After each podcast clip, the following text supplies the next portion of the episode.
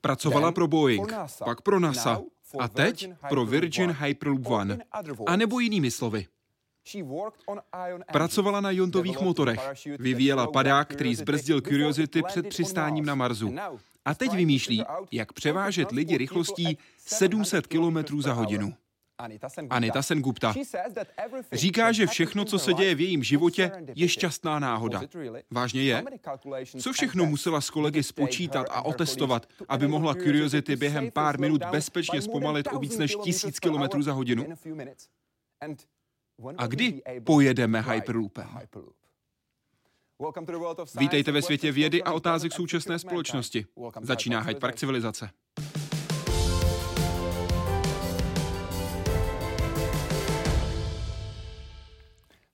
Moc děkuji, že jste hostem Hyde Parku civilizace.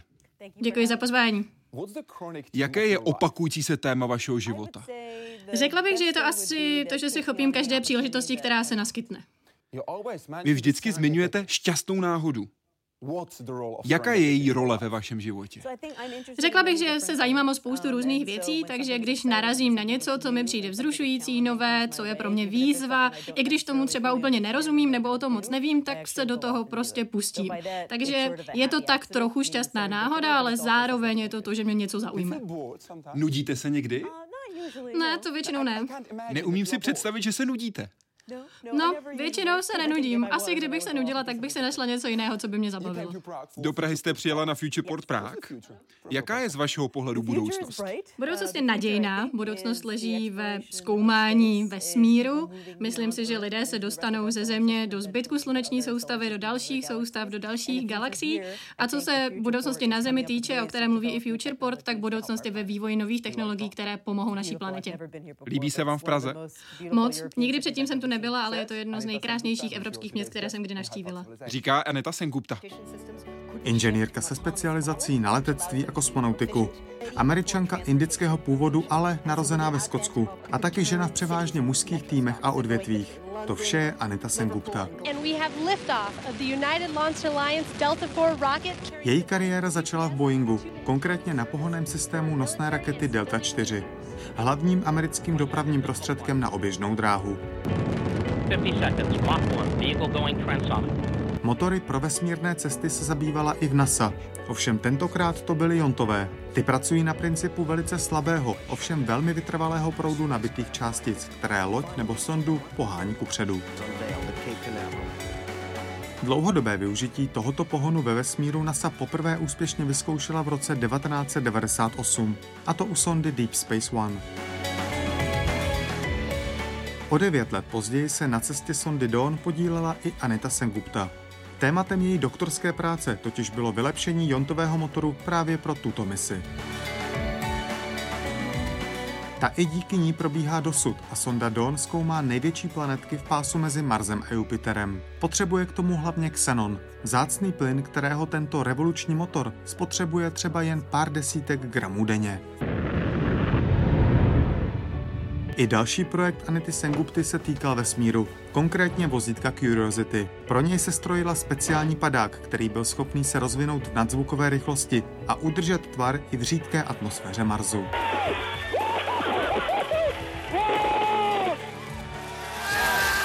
Povedlo se a i díky tomuto padáku vozítko Curiosity přežilo přistání na rudé planetě a od srpna 2012 nepřetržitě funguje.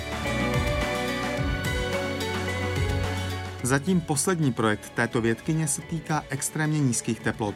Při nich se totiž hmota chová jinak než za obvyklých podmínek a když se k tomu přidá i beztížný stav, vychází z toho Cold Atom Laboratory.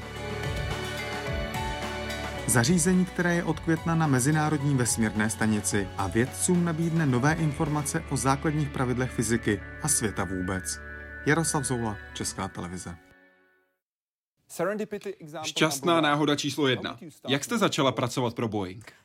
Studovala jsem na bakaláři na kosmickém inženýrství na Bostonské univerzitě a už mě přijali na magistra na Univerzitu Jižní Kalifornie a zjistila jsem, že přímo v kampusu u nás na univerzitě pořádá Boeing Space Systems pohovory.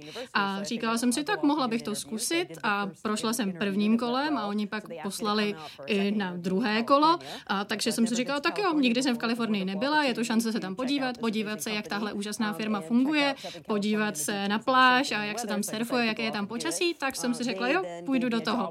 A oni mě nabídli práci, abych pracovala na nosné raketě Delta 4. Takže nakonec jsem zároveň částečně studovala magistra a zároveň na plný úvazek pracovala na pohoném systému nosné rakety Delta 4. Proč si vás vybrali? Myslím si, že jsem k tomu měla dobré předpoklady. Vždycky jsem byla dobrá studentka, měla jsem na Bostonské univerzitě výborné známky a také jsem měla takový ten přístup, že nic není problém a to většinou v týmu dobře funguje. Přístup nic není problém. Co to znamená v praxi? Já když jsem byla malá, jsem vyrůstala, tak moje máma mi vždycky říkala, že neexistuje, že něco nejde. Takže já jsem vždycky věděla, že když narazím na něco těžkého, tak prostě nemůžu říct, že to nejde.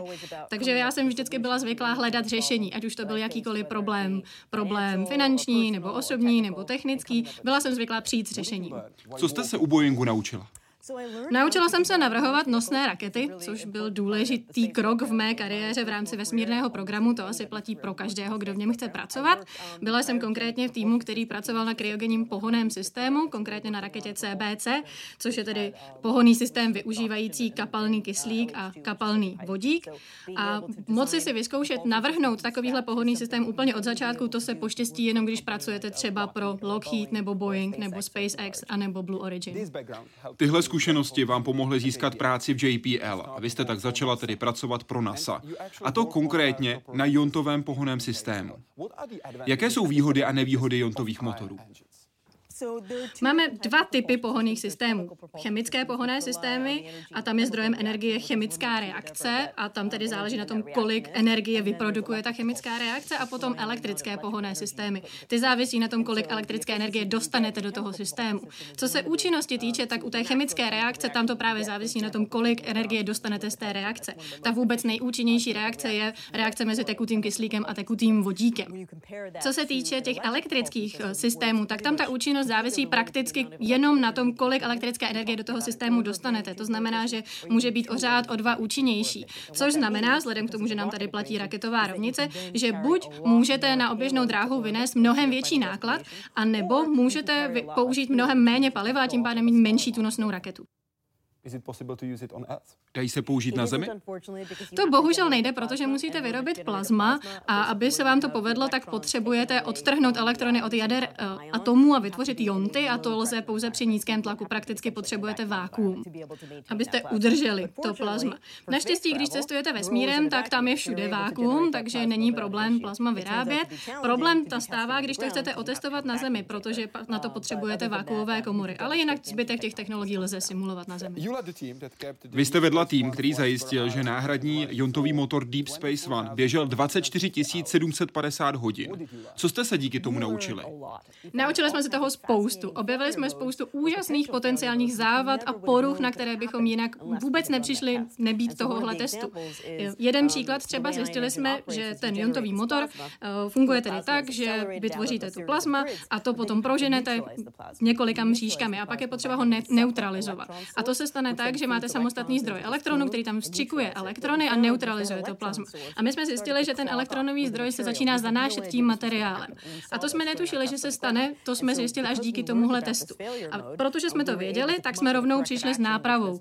Změnili jsme tam proud, který tam protéká, zároveň jsme tam vháněli více xenonu a protáhlo to ty trysky a díky tomu ten motor mohl stabilně udržovat ten výkon v čase. A to jsme opravili už pro sondu Deep Space 1 a potom jsme to použili i na misi Dawn. To je nová fyzika. Přesně tak, to je nová fyzika. Vůbec jsme neměli tušení, že něco takového se stane. Hodně jsme se taky naučili o těch mřížkách. Když vytvoříte to plazma, tak je potřeba ho zacílit. Funguje to podobně, jako když zaostřujete s čočkou, akorát, že tady jich máte tisíce mini čoček, je to taková mřížka. A jak jimi procházel ten materiál, tak ty díry v té mřížce se zvětšovaly a vytvářelo to zajímavou geometrii, ale postupem času ta mřížka úplně mohla přestat fungovat, takže by přestal fungovat celý ten motor a vaše mise by byla u konce. Takže jsme přišli na to, jak to udělat, aby ty mřížky byly odolnější. Zvolili jsme trochu jiné uspořádání, trochu jiné napětí, aby tedy vydrželi déle a zase použili jsme to na té misi Dawn. A já jsem to také měla jako téma doktorské práce. Jak dlouho by tenhle systém mohl potenciálně pracovat? Protože zatím se bavíme v podstatě o teorii. Mise Dawn, myslím, začala v roce 2007, takže už nám trvá 10 let, takže ještě tak pár let bych jí dala. Záleží to na napětí, jaké tam je, na proudu, na průtoku a to jsou parametry, které můžete ovlivnit. Ale jsou také způsoby, jak vytvořit moderní jontové motory budoucnosti, už se na nich pracuje a ty budou odolnější vůči opotřebení a poruchám. Primární cíl mise Dawn bylo studovat Ceres a Vestu. Co říkáte na výsledky? Na misi Dawn je úžasné, jaké množství energie té sondě její pohonný systém dokázal dodat právě proto, aby doletěla až k těmhle dvěma kosmickým tělesům. Takže podle mě proto je to úžasné, protože jinak bychom jsme tam nedostali nebýt téhleté technologie. A to je tedy právě jontový pohon. Já sice nejsem planetoložka, ale zajímají mě planety, zajímá mě planetární věda, zajímá mě, jak se vyvinula naše sluneční soustava a díky tomuhle výzkumu teď zjišťujeme něco také o vlastnostech naší vlastní planety. Zkusím sehrát jeden pohovor, ano?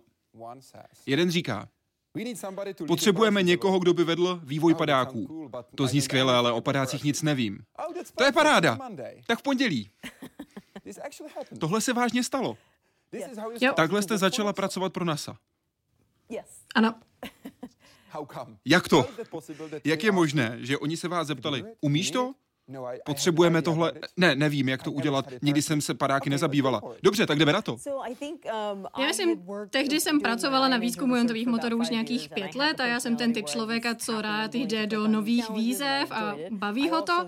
A také jsem měla zkušenosti z aerodynamiky, když jsem vyvíjela ty nosné rakety, i když tam jsme pracovali s chemickými pohonnými systémy, takže v podzvukové rychlosti, ale na magistru jsem měla i kurzy o nadzvukové aerodynamice, podzvukové a plus na NASA je úžasné to, že oni vedou lidi k tomu, aby pracovali i na věcech, kterým třeba úplně nutně nerozumí, když máte na to dobré osobnostní předpoklady, eh, dobrou kombinaci dovedností. A když máte hlavně zvídavost, tak vás to nechají dělat. A navíc nikdo nemůže úplně vystudovat padáky, takže je potřeba se to učit tak trochu za pochodu. A tak se taky pozná dobrý inženýr, že má dostatek pokory, aby věděl, co ještě neví, co se musí naučit.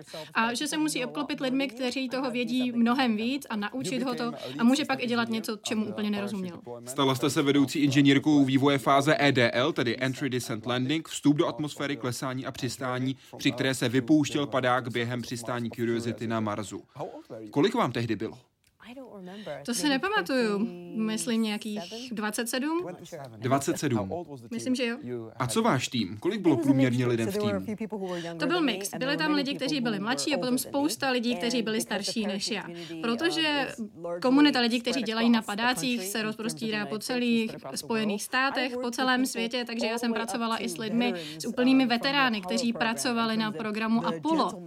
Byli to pánové, kteří pracovali na vývoji padáků pro Apollo. Měla jsem tedy přístup k obrovské zásobárně znalostí a ti lidé byli skvělí. Byli to skvělí mentoři, podělili se se mnou o všechno, co oni věděli, abych já to mohla použít při vývoji padáků pro tuhle konkrétní misi NASA. Ptal jsem se na věk, protože už v minulosti se ukázalo, třeba právě v programu Apollo, že jsou to mladí lidé, kteří posouvají hranice. To bylo třeba i přistání člověka na měsíci, protože tehdy byl průměrný věk v řídící místnosti JPL 28 let. No vida? To je práce, která, řekl bych, doslova mění svět. Přistání člověka na měsíci. A mladí lidé stáli v pozadí. Jaké bylo moto vašeho týmu? Moto našeho týmu, respektive moto celého toho týmu EDL, bylo odvážet se velkých věcí. Jak se vám dařilo ho naplňovat?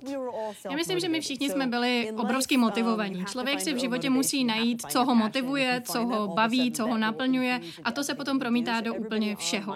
Takže všichni v mém týmu, všichni v celém tom EDL týmu byli obrovsky motivovaní, zapálení, inteligentní a především zvídaví. Všechno jste museli připravit na Zemi, přestože podmínky na Marsu jsou hodně odlišné.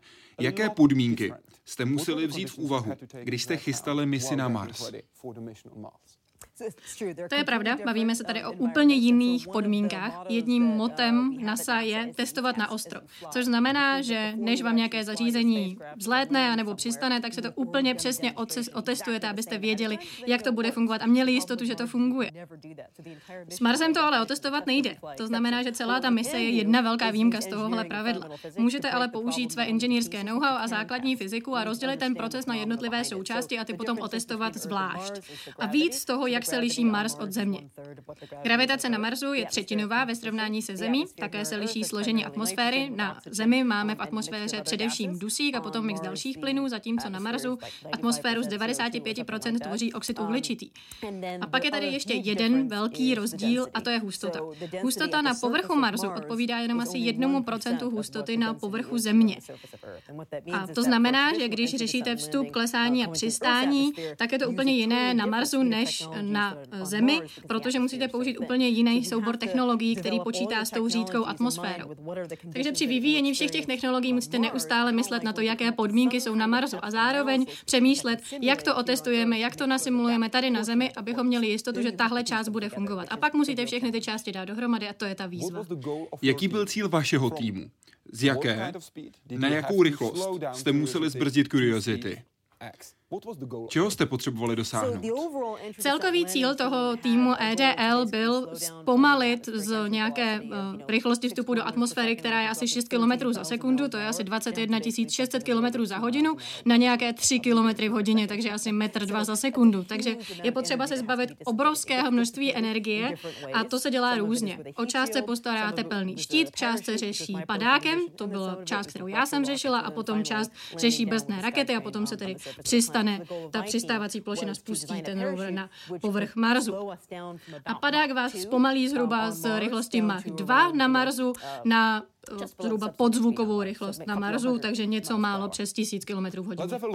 Podívejme se na vizualizaci části sestupu, kterou jste chystala se svým týmem. Otevření padáku během přistání Curiosity na Marsu. Prosím, proveďte nás. Takže teď tady vidíte spodek tepelného štítu, po té, co už dosáhl nejvyšší možné teploty, zrovna se otevřel padák, takže rychlost je zhruba Mach 1, Mach 2, potom dojde ke zpomalení na podzvukovou rychlost a to je velice rychle a odpojí se ten tepelný štít a otevře se radar, který začne snímat povrch a začne měřit vertikální a horizontální rychlost a vzdálenost od povrchu. Potom, když už ten padák vám vlastně nic nepřináší, protože už vás víc zpomalit nemůže, tak tak ho odříznete, protože už není potřeba. A potom po zbytek klesání se používají brzdné rakety, ale tady na tom videu jsme viděli jenom ten padák. Přesně tak, ještě se na další části přistání také podíváme. Ale tohle byl váš úkol. Tohle bylo to, na čem jste pracovali. Ano, přesně tak, tohle byl náš cíl. Tady jsme viděli, jak se otevře ten padák, ten se vlastně vystřelí obrovskou rychlostí ze zadní části toho modulu a potom se začne rozevírat, protože je tam volné proudění a začne se nafukovat vršek toho padáku a to už funguje hodně podobně, jako když se otevírá padák na Zemi až na to, že na Marsu se to děje v nadzvukové rychlosti. A při nadzvukové rychlosti řešíte úplně jinou aerodynamiku. Je to mnohem obtížnější, protože tam vznikají tlakové vlny a vznikají tam různé aerodynamické nestability. A to je tedy ta výzva. Zajistit, aby ten padák se skutečně otevřel v té nadzvukové rychlosti a v té nízké hustotě a aby byl dostatečně bytelný, že odolá všem těm nestabilitám, ke který tam bude docházet při té nadzvukové části. A potom na tom videu tam bylo vidět, že ta nadzvuková část proběhne velice rychle a potom už je ta část podzvuková při nižší rychlosti a to je jednodušší, protože tak fungují padáky i na Zemi v rychlosti nižší než je rychlost zvuku. Tohle byl váš cíl. Proveďte nás prosím tím, jak jste se k němu dostali, čím jste začali, jak jste využili zkušenosti z misí Viking a Pathfinder, když jste vyvíjeli systém pro Curiosity. To je skvělá otázka. Úžasná věc je, že v době programu Apollo a programu Viking měl vesmírný program k dispozici mnohem víc peněz. Dostával z rozpočtu federálního nebo státního mnohem víc prostředků, což znamená, že mohli testovat mnohem víc technologií, mohli provádět mnohem víc testů, a zkoušet různé parametry různých padáků, zjišťovat, jak se budou chovat u různých rychlostí, ale to my už si dneska nemůžeme dovolit, protože máme mnohem nižší rozpočet. Takže co my jsme udělali, byla taková rešerše všech těch různých padáků, které oni testovali v 60. a 70. letech a zjišťovali jsme, jak se chovají při různých podmínkách v té nadzvukové rychlosti a zjišťovali jsme, jestli se tam neděje něco zvláštního. A zjistili jsme, že při rychlostech nad Mach Mach 1,5. Mach 1 je rychlost zvuku, takže o něco vyšší rychlost. Tam dochází k takovému velmi zvláštnímu aerodynamickému chování, říkali jsme tomu povrchové oscilace, protože padák je vyrobený z látky, z nylonu a kevlaru. A v tomhletom nadzvukovém prostředí se začal splaskávat a znovu rozevírat. A spoustu desítek let nikdo nevěděl, co to je, proč se to děje, netušili jsme, co se stane při vyšších rychlostech Mach 2, Mach 2,2, při kterých my jsme potřebovali ten padák otevírat. A my jsme tedy museli přijít s nějakými testy a analýzami, jestli to můžeme nějak nasimulovat, jestli můžeme pochopit, co se tam děje a jak navrhnout ten padák tak, aby byl dostatečně bytelný, aby vydržel tyhle ty podmínky. Podívejme se na jeden z testů, konkrétně na test medúzy.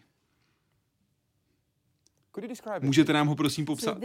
Tohle je test, který jsme si vymysleli. Vzali jsme si padák, který měl 3% plné velikosti, takže v průměru měl zhruba metr a dali jsme ho do nadzvukového větrného tunelu. A tam jsme mohli nasimulovat podmínky v atmosféře Marsu, ale samozřejmě v mnohem menším měřítku. Takže jsme měli padák, který měl v průměru asi 0,8 metru a otevírali jsme ho v rychlosti Mach 2,5. A tady vidíte, že ten padák se skutečně chová jako meduza. To jeho ústí se otevírá, zavírá, otevírá, zavírá a to je kvůli nadzvukovému proudění. A vytváří se tam právě takové tlakové výkyvy, které způsobují to, že se ta látka nafukuje a zase vyfukuje. A to znamená dvě věci. První se týká účinnosti, protože vy potřebujete vytvořit maximální odpor a na to potřebujete ten padák mít otevřený, aby tedy tam byl maximálně vytvořený aerodynamický odpor, proto ten padák máte. Ano. A druhá věc je, že ta látka se nadměrně zatěžuje tím, když se takhle nafukuje a vyfukuje a mohlo by tedy dojít k závadě. A když nebudeme vědět, jak přesně je tam to zatížení rozloženo a nebudeme vědět, jak ho udělat bytelnější, tak by to mohl být problém. Takže jsme použili tenhle ten test a zároveň velice sofistikované počítačové simulace, takzvané analýzy interakce proudění tekutiny a mohli jsme ověřit ty naše modely a potom to aplikovat na ten padák v plné velikosti a věděli jsme, s jakými zátěžemi tam musíme počítat, tak aby byl dostatečně bytelný. A potom jsme ještě vytvořili další testy, aby jsme to mohli strukturálně otestovat tady na Zemi. Právě design vznikal podle zatížení padáku. Jak jste ho počítali? Na to existují nástroje pro strukturální analýzu i pro látky. Trochu se liší od těch, které používáme pro kovové konstrukce, ale vytvořili jsme si model, kde byla membrána, na ní jsme si vybrali několik různých uzlů a potom jsme zjišťovali, jak jsou ty uzly namáhané. A na základě těch našich výpočtů jsme si řekli, jakým způsobem uspořádat ty různé panely padáku, které jsou tvořeny buď z kevlaru, z nylonu a jak to udělat, aby ty spoje byly dostatečně silné, aby to namáhání vydržely. A to zatížení je jiné nahoře na tom padáku, na jeho okrajích a to všechno jsme museli brát v potaz, abychom si rozhodli, kdy třeba použít odolnější nylon, aby ta část konkrétní byla pevnější.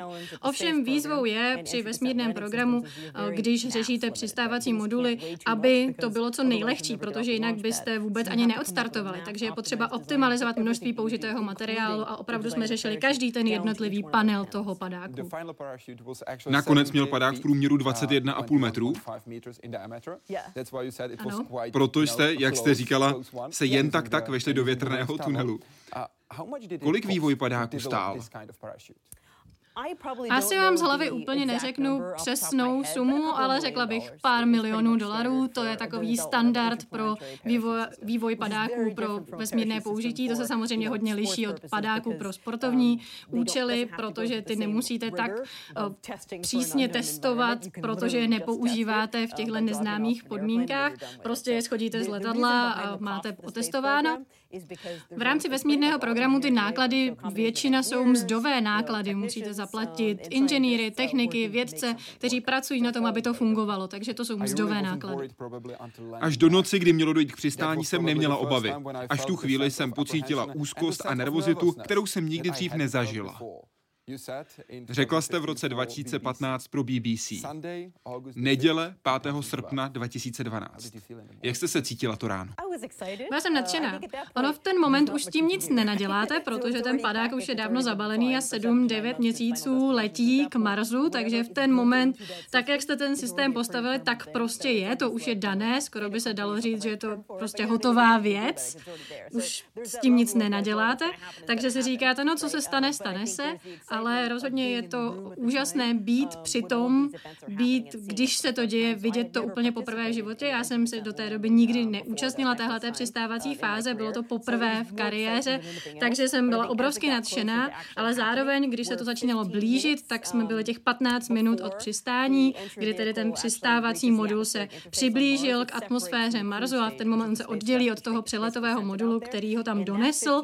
A těch 15 minut to je zhruba stejné, jako je časová prodleva mezi Zemí a Marsem. Takže my jsme si říkali, ano, zrovna se odpojil, ale ve skutečnosti ten modul už přistál. A to na tom bylo to hrozně zvláštní, že vlastně jsme se na to dívali s tímhle divným spožděním a už se vlastně to, co jsme viděli dávno předtím stalo, takže to bylo takové bizarní.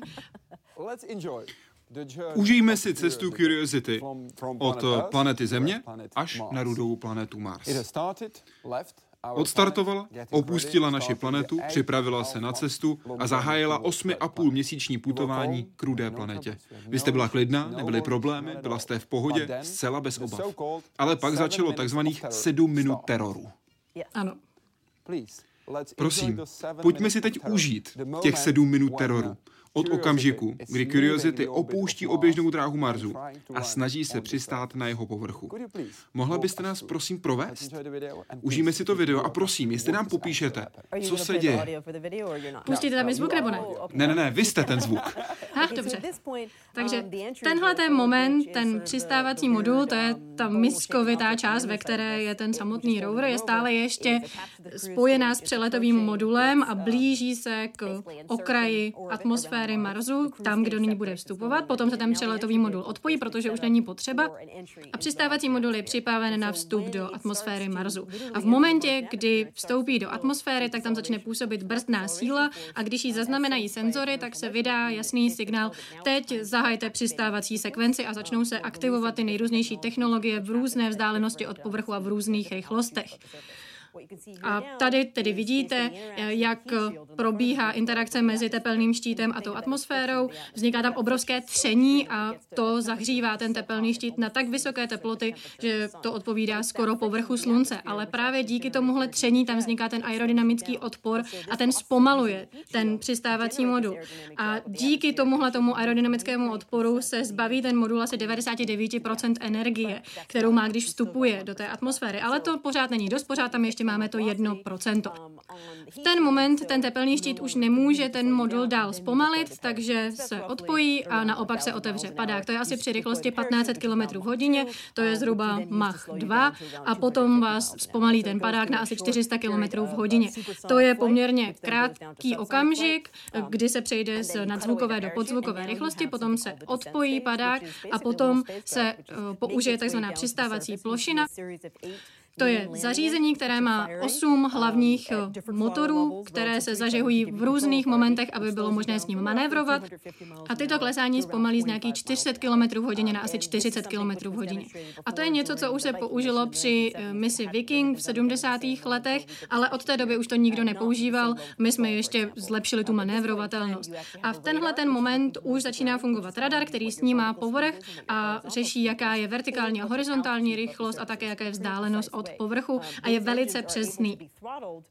A ty motory se aktivují automaticky podle toho, jaká je horizontální, vertikální rychlost, aby eliminovali tu horizontální, snižovali tu vertikální tak, jak potřebujeme. Tomuhle manévru, který tady vidíte, se říká nebeský jeřáb, protože vidíte, že ten rover se spustí na třech lanech a důvod je ten, aby trysky motorů byly co nejdál od povrchu, protože by mohly zvířit prach a další suť a to by byl problém. Takže když ta přistávací plošina zjistí, že ten rover už je na povrchu, tak se ta lana odříznou a ta přistávací plošina odletí a v bezpečné vzdálenosti se zřítí daleko od toho roveru. A celá tahle ta sekvence je něco, co my jsme nikdy netestovali, je to něco, co nelze otestovat na Zemi, takže jsme dali dohromady ty různé součásti, které byly otestované, využili jsme Monte Carlo simulace, abychom věděli, že to bude fungovat. A vůbec první věc, kterou rover měl udělat, bylo vyfotit se na tom místě, kde přistál a poslat nám ten snímek zpátky k nám na zem a to je tedy to, co my jsme viděli ten večer a to znamenalo, že se všechno podařilo. A měli jste obrovskou oslavu. Ano, přesně tak. Myslím, že jsme pařili asi do 7 do rána, on přistál někdy v 10 večer, tak do rána. Jaká byla party? Nakonec jsme šli do místního baru a ten potom zavřel kvůli nějaké místní vyhlášce, ale oni nás tam nechali, my jsme tam prostě zůstali, protože prostě byl to pro nás velký moment, velká událost, ale i pro Spojené státy, pro NASA a dokonce bych řekla pro celé lidstvo. Co se stalo s padákem? Ten tam pořád ještě někde leží, ten tam bude ležet navždy, dokonce máme i nějaké záběry ze sondy na oběžné dráze Marsu, kde je vidět ten padák, jak tam leží a tak jako povlává ve větru. Na Marsu je totiž docela větrno, vítr může dosahovat až 50 metrů za sekundu, atmosféra je řídká, takže ten vítr není moc silný, ale ten padák tam tak leží a povlává, bude se na něj prášit až do konce věku, nebo dokud ho někdo nepřijde vyzvednout. Čeká tam na vás. Ano, možná, že pokud někdo z diváků viděl film Martian, tak tam vzdali tak trochu hold tomuhle tomu, když Mark Letny se tam tak jako projíždí, tak je tam vidět část toho roudu ještě i s tím padákem. A padáky ze všech přistání na Marsu pořád ještě na Marsu jsou, takže pokud se staneme Martiany, takže budeme jako lidé žít na Marsu, tak si je můžeme vyzvednout a můžeme na něco použít třeba jako celty. Co jsme se díky Curiosity naučili? Curiosity byla vůbec první mise, která byla vybavena přístroji, které mohly detekovat organické látky. Měla eh, laserový spektrometr, který mohl zjišťovat, jaké jsou poměry různých izotopů a také přístroj SEM, který umožňuje analýzu vzorku přímo na Marsu. Je to spektrometr, takže může určit, jaké tam existují sloučeniny, jestli jsou tam nějaké organické sloučeniny a také, jak tyhle organické sloučeniny vznikly. A to, jestli je daná sloučenina vulkanického původu nebo eh, jiného původu, to je úplná novinka. A vůbec detekovat organické látky, to je také novinka. A my jsme tady zjistili, že je tam v atmosféře mnohem více metanu, než jsme očekávali. A to bylo úžasné, protože metan může vznikat pouze biologicky anebo geologicky. A obojí je úžasné, protože pokud by byl geologického původu, tak to znamená, že na Marsu probíhala poměrně nedávno nějaká geologická aktivita a pokud je biologický, no to by byla bomba. Ale to zatím ještě nevíme, ale víme, že tam ten metan je, víme, že tam jsou všechny stavební prvky pro vznik života, co se týče tedy základních prvků, víme, že tam existovala voda a víme, že na místě, kde přistál rover Curiosity, tedy v kráteru Gale, je půda, která má neutrální pH, to znamená není kyselá na rozdíl od ostatních míst na Marsu, kde jsme přistávali předtím. Takže neutrální pH znamená, že je mnohem větší pravděpodobnost, že někdy v minulosti tam mohl existovat život. Ale cílem té mise nebylo zjistit, jestli teď existuje život na Marsu, to by bylo asi pro budoucí mise, na to tam nebylo vybavení, ale zjišťoval, jestli by Mars mohl být obyvatelný teď a jestli mohl být obyvatelný v minulosti. Samozřejmě byla spousta problémů, které jste museli vyřešit. Jedním z nich bylo, jak jezdit na Marsu, protože NASA měla problémy zvládnout jízdu roverů na Marsu. I proto se inženýři rozhodli, že v kolech, tedy pásech Curiosity, musí být díry, aby mohla jezdit bezpečně. Ale udělat jen díry inženýrům nestačilo.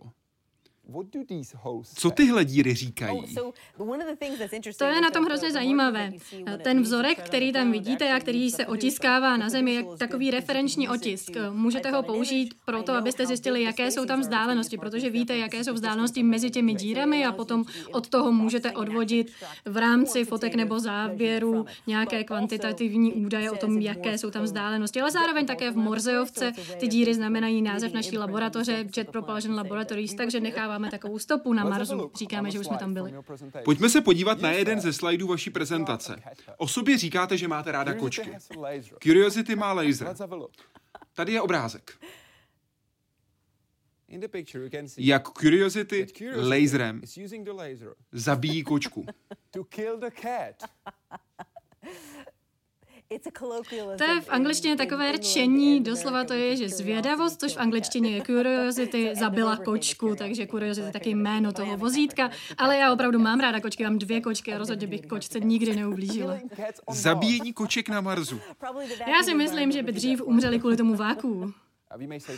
Ale pokud jde o Curiosity, tak ta dokázala přitáhnout lidi k vědě. Podívejme se na některé z vtipů, které vznikly právě díky Curiosity. Tohle je fakt vtipný. Který se vám líbí? Tohle jsou první tři. A tam, tam ten je fakt vtipný.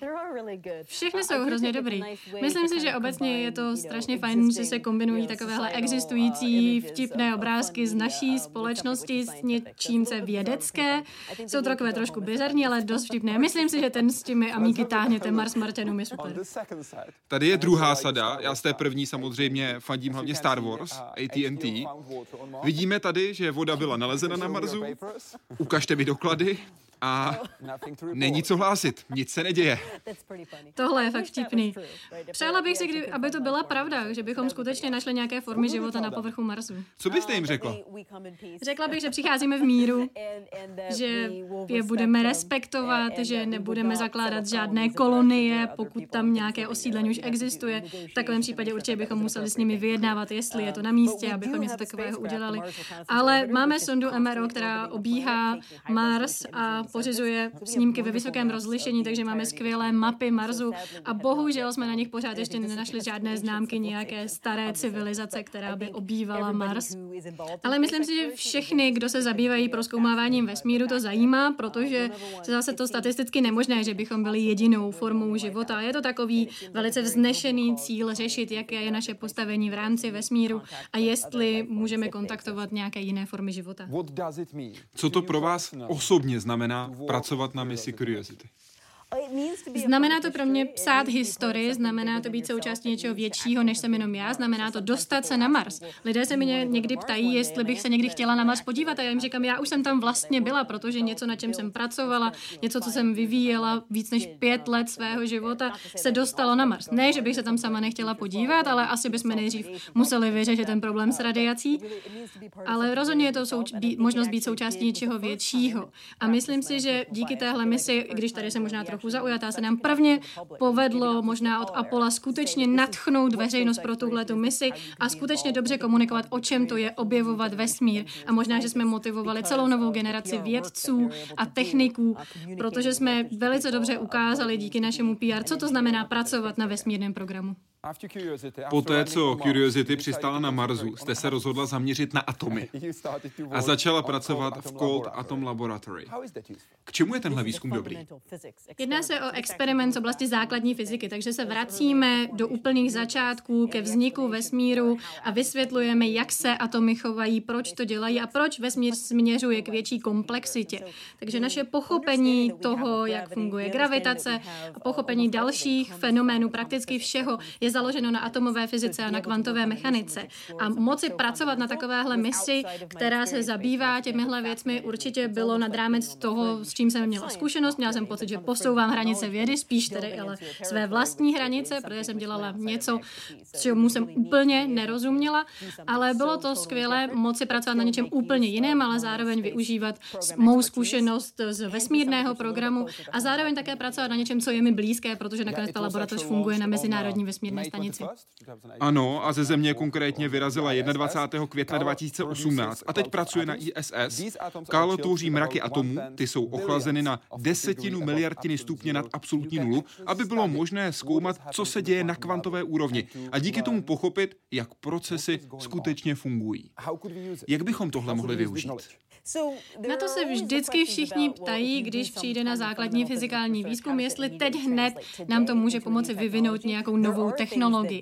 A jsou takové věci, které nám mohou tohleto umožnit. Když vytvoříte ten oblak toho kvantového plynu, tak on je neuvěřitelně citlivý na magnetická pole, gravitační, elektrická pole. Takže kdyby bylo možné ho vyrobit běžně v nějakém menším měřítku a dát ho na vesmírnou loď, tak by mohl fungovat jako kvantový senzor. Ten je možné použít pro planetologická měření například. Takový kvantový senzor by byl o mnoho řádů citlivější než ty současné, třeba pro měření gravitačních polí kolem asteroidů, měsíců, planet a také jejich magnetických polí. Když dnes vysíláme nějaké mise, jako je třeba mise InSight nebo Galileo, anebo nedávné mise k Jupiteru, tak ty tam právě směřují proto, aby prováděli tahle ta měření. A s tímhletím kvantovým senzorem by ta měření mohla být mnohem citlivější, takže bychom získávali mnohem lepší lepší data, než jsme kdy doufali. Také by bylo možné využít je pro inerciální snímání, protože jsou také velmi citliví na zrychlení, takže by bylo možné je využít pro navigaci při meziplanetárních cestách. A zároveň, protože tam dochází ke změnám energetických hladin, tak mohou fungovat jako atomové hodiny. A zase byly by o řády přesnější než současné atomové hodiny, takže bychom je mohli využít pro měření času na uh, vesmírných lodích. A také pro využití na Zemi, třeba navigace GPS. Ano, i to by šlo. Většinou tu přesnost, kterou potřebujeme pro cestování ve vesmíru, je to, co nás motivuje přicházet s lepší a lepší technologií.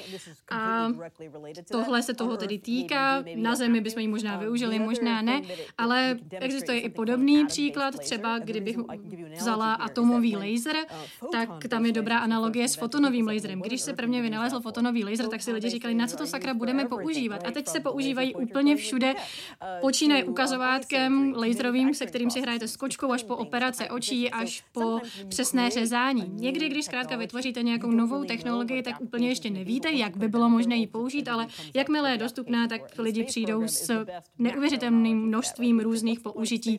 A to je přesně ono i s vesmírným programem. Lidé si říkají, k čemu nám je, ale stál do značné míry u zrodu IT revoluce, díky které teď máme mobilní telefony, internet, posíláme si informace rychlostí světla.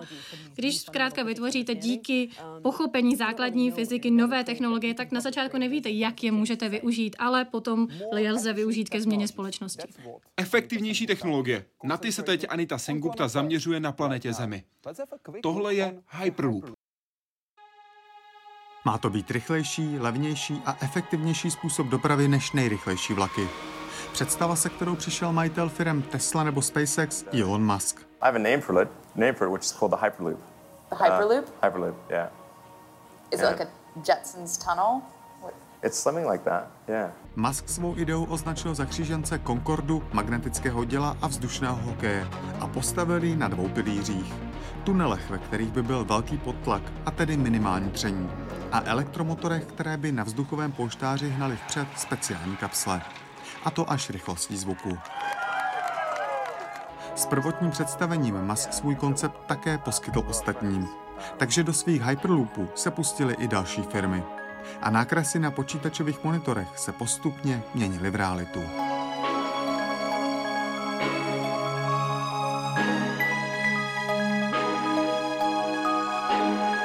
Nejrychlejší je zatím společnost Virgin Hyperloop One. Právě pro ně pracuje Anita Sengupta. První úspěšný test celého systému ohlásila loni v červenci. Nejprve jen podvozku, pak celé kapsle. two, one, fire.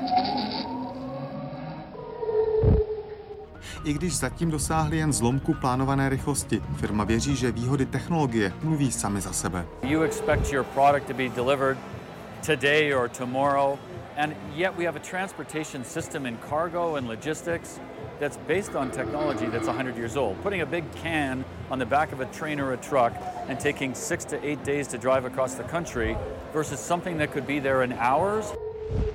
Další pilotní projekty se rodí ve Spojených státech nebo Indii. Mluví o nich i Čína a Dubaj. Jejich autoři se zároveň někdy odchylují od původního konceptu a místo vzduchového polštáře své plány opírají o už známou magnetickou levitaci. much more well known and uh, currently used in high speed applications. Um, we decided to pursue an air based levitation system, uh, primarily because it was the original idea that Elon introduced when he introduced the Hyperloop concept in 2013. Největší překážkou této technologie tak zatím je, zdá se, překonání nedůvěry. Ovšem ne u soukromých investorů, díky kterým se této technologii po celém světě věnuje celá řada firem, ale u úřadů a vlád. Jaroslav Zoula, Česká televize.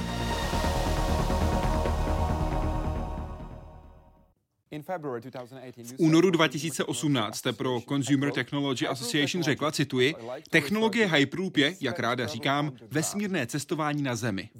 Jak jsme se zatím dostali daleko? Já mám na technologii Hyperloop dost jiný pohled než ostatní lidé, protože jsem pracovala na vesmírném programu, takže používat technologie ve váku a, te- a vakuové komory, to pro mě není nic nového. Celý můj PhD výzkum stál na vakuových komorách, i když tedy tady to byly úplně jiné kategorie, mnohem nižší tlak, ale co se Hyperloopu týče, tak tam už vlastně všechny ty základní technologie existují. Technologie maglev, technologie pro práci ve váku, možná kde máme trochu deficit, to jsou samozřejmě samořízení, ale teď už se zkoumají samořídící auta, třeba i tady u vás, stejně tak ve Spojených státech a vůbec po celém světě. Takže řekla bych, že tou hlavní výzvou bude realizovat Hyperloop jako infrastrukturní projekt, jako dopravní projekt. Takže máme vesmírnou technologii tady na Zemi. Kdy? Kdy bude tahle technologie skutečně připravená na to, aby ji lidé mohli používat? Já bych řekla, tak za pět, deset let budou první systémy Hyperloop využívány pro nákladní a pak i osobní dopravu. Myslím si, že jde hlavně o to, kdy bude dost času, peněz a také politické vůle a skutečně někdo udělá to rozhodnutí, že jako dopravní řešení vybere Hyperloop a ne něco jiného. Takže za mě tak pět, deset let.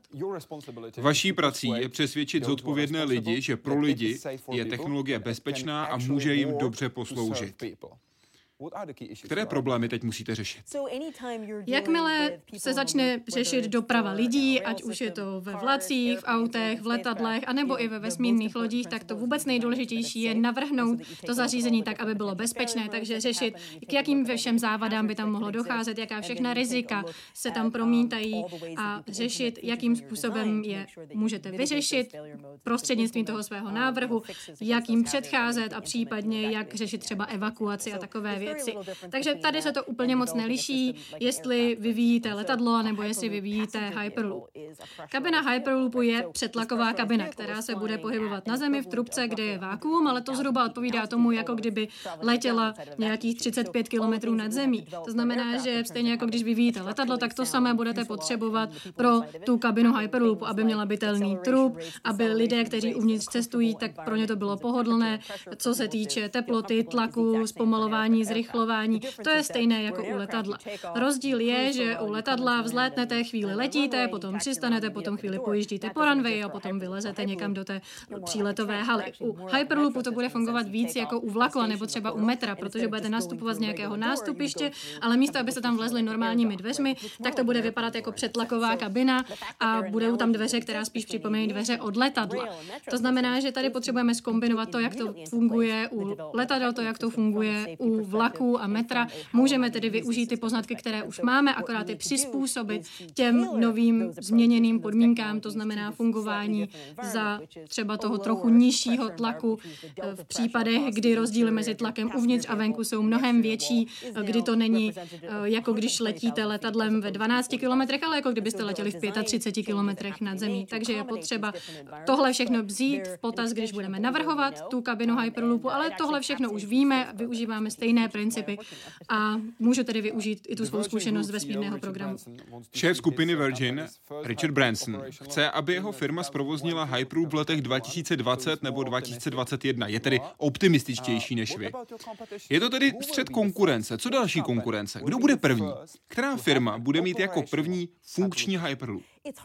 To těžko říct, protože já asi celou vlastně svoji kariéru jsem pracovala na vládních projektech financovaných ze státního rozpočtu, ale když pracujete pro soukromou firmu, tak tam musí někde sehnat zdroje financování, takže na tom asi bude nejvíc záležet, komu se první podaří sehnat investory. Takže myslím, že to bude někdy po roce 2020, ale bude to záležet na tom financování. Ovšem, já to, co mě začí, zajímá na Hyperloopu, je technologie, rozvoj těch technologií tak, aby byly bezpečné, abychom získali bezpečnostní certifikáty, ne to financování. Vy máte velmi široký záběr. Podívejme se na dva muže. A prosím řekněte mi, který je lepší?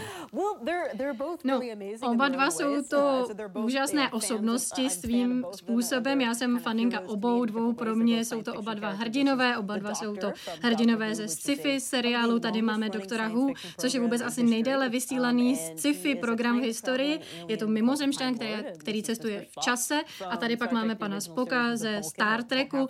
Je to vulkanec, respektive napůl vulkanec a napůl člověk. A co mají oba dva společné, je, že jsou velmi inteligentní a zároveň také chtějí vždycky udělat správnou věc. Jak říká Spock v Star Treku 2, když umírá, tak říká, potřeby většiny jsou nadřazeny potřebám menšiny či jednotlivce. A myslím si, že doktor Who stělesňuje stejné zásady.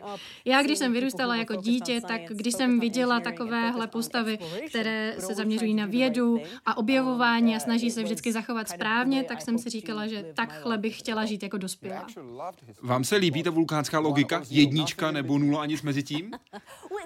Lidi to říkají, že takhle Spock fungoval, ale to není pravda. Rozhodně, rozhodně.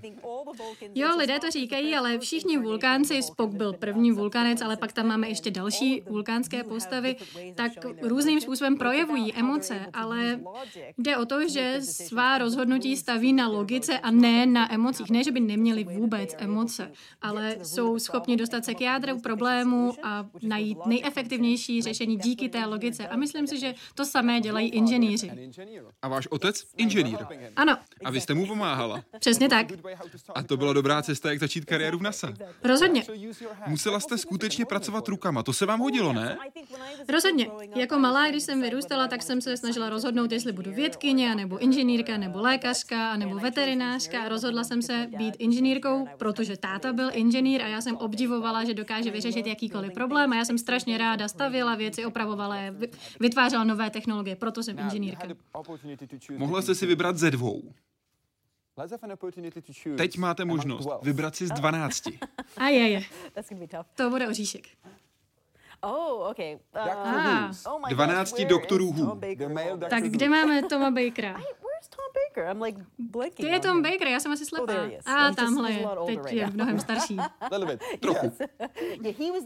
On byl doktor Who na konci 70. let a na začátku 80. let a byl to můj oblíbený doktor Who, protože to byl první, kterého jsem kdy viděla a myslím si, že ten mě taky nejvíc ovlivnil. Byl takový velmi eklektický, excentrický a taky velmi laskavý. Pořád měl sebou pitlík bonbonů a všem říkal, dej si bonbon zlato.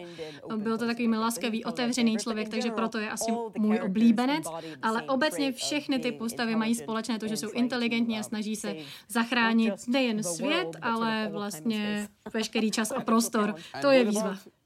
A co současná doktorka Hu? Ano, ta nejnovější doktorka Hu. Tohle je úžasné, mám z toho obrovskou radost. To myslím si, že bylo na čase. Ono vlastně jeden z nejoblíbenějších společníků doktora Hu byla Romana, což byla sama o sobě paní času.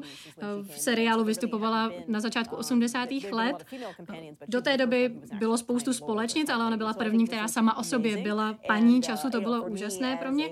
A pro mě jako ženě, která se pohybuje v vědecké vědecké oblasti a je průkopnicí v technologiích a vědkyně. A jsem inženýrka, ale bohužel mi chybí ženské vzory, takže mít ženu, doktorku Hu, jako tady bude Judy, je úžasné a může to přitáhnout mnohem více dívek k vědě. A myslím, že to bude mít obrovský dopad na společnost a možná, že to uvidíme za pět, deset let. Kdyby tady stál TARDIS, kam byste se vydala? Kam bych se vydala? No, asi bych se nechala přenést do času, kdyby to šlo zadat do toho počítače, kdy už jsme vytvořili nějakou multikulturní společnost spolu s dalšími mimozemskými rasami. Takže kdykoliv se nám už podařilo dostat přes konflikty a války a vycházíme spolu dobře, takže taková nějak, takový nějaký zlatý věk civilizace, která se rozkládá i za naši sluneční soustavu do dalších galaxií, tam bych se vydala.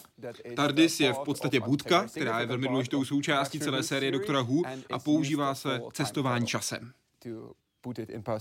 Abychom to dali do kontextu. Ano, pro cestování časem a relativní dimenze ve vesmíru. Přesně tak. Byla jsem tou nejtěžší dívkou ve třídě. Tak teď na mě rozhodně nepůsobíte. Kdy se to změnilo? Myslím si, že to asi změnilo po mém prvním zaměstnání. Začala jsem pracovat a došlo mi, že když nebudu hájit své myšlenky a dávat o sobě vědět, tak si mě nikdo nevšimne a to mi přišla škoda. A přestože od přírody jsem spíš plachá a úplně moc se nevyjadřuju, ne úplně moc hlasitě, tak mi došlo, že když to neudělám, tak se neprosadím, tak neprosadím svá řešení, své myšlenky a bohužel v inženýrských týmech jim hrozně málo žen a existuje tam takzvaný mansplaining, to znamená, že když ženská něco řekne, tak ji nikdo neposlouchá, když to samé řekne chlap, tak všichni říká, a to je super nápad.